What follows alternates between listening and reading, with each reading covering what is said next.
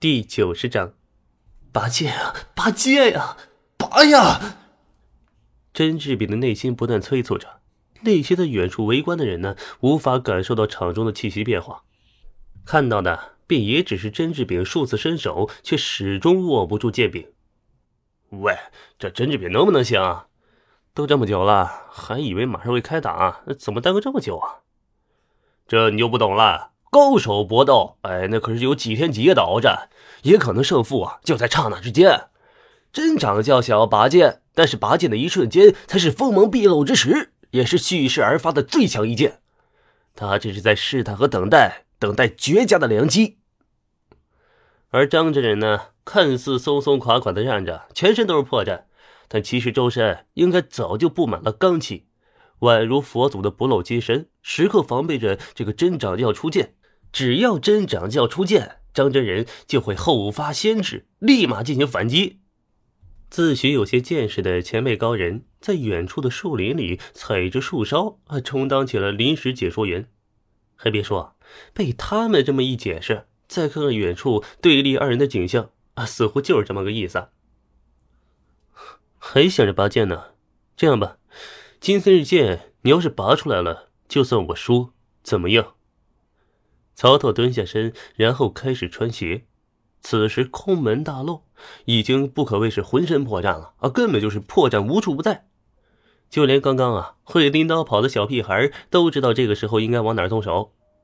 然而，甄志炳却僵在原地，手继续颤抖着，根本握不上剑柄。他的手心和额头都已经是密密麻麻的细汗了。这小风一吹。他的头发和胡子就黏黏糊糊的拧巴在一起，显得格外狼狈。小饼饼，你上啊，爷们就要干呀！你打赢了他，姐姐今晚请你喝酒。小龙女不知从什么地方站了出来，冲着甄志炳加油鼓劲儿。只是那神态和表情，分明和曹拓更加亲昵一些嘛。毕竟只是对外人客气，对自己人才会肆无忌惮。许许多多过往的经历，齐刷刷的涌上甄志斌的脑门。那张曾经无数次令他魂牵梦绕的脸，此时却好似满眼都是另一个人。放下了，却没有完全放下的情愫，缠绕在他本就支离破碎的剑心上，重重敲打了最后一击。当然，没有人是故意的。小龙女大大咧咧，没有这样的心机，而曹拓，他需要吗？甄志炳突然大吼一声，直接卸掉背上那柄随他扬名天下的宝剑，随后宛若疯了一般，踉踉跄跄的往山下跑去。嗯，轻功倒是真不错，眨眼功夫就消失在了紫金山。追赶他的江湖中人也逐渐无法看清他的背影。对于很多观战者而言呢，这才是期待已久的大战，这还没开始，这这这怎么就结束了？发生了啥？他们又错过了什么？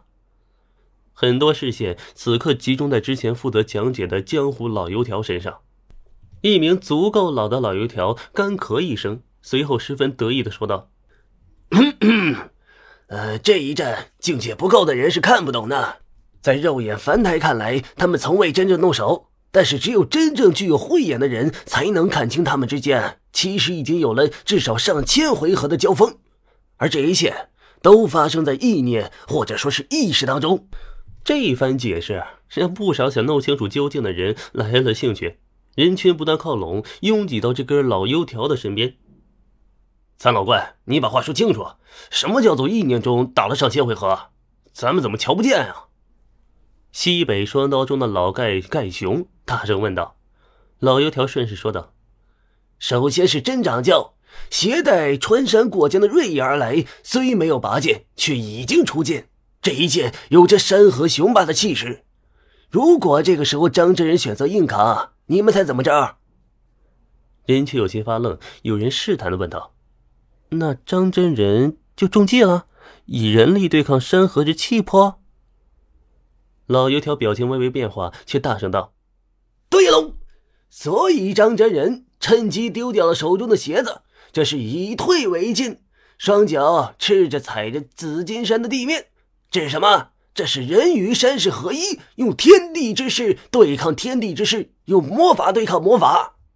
所以这第一波冲突，他们是势均力敌，有了老油条这番解释啊，原本看着没头没脑的决斗，瞬间变得精彩跌宕起来了。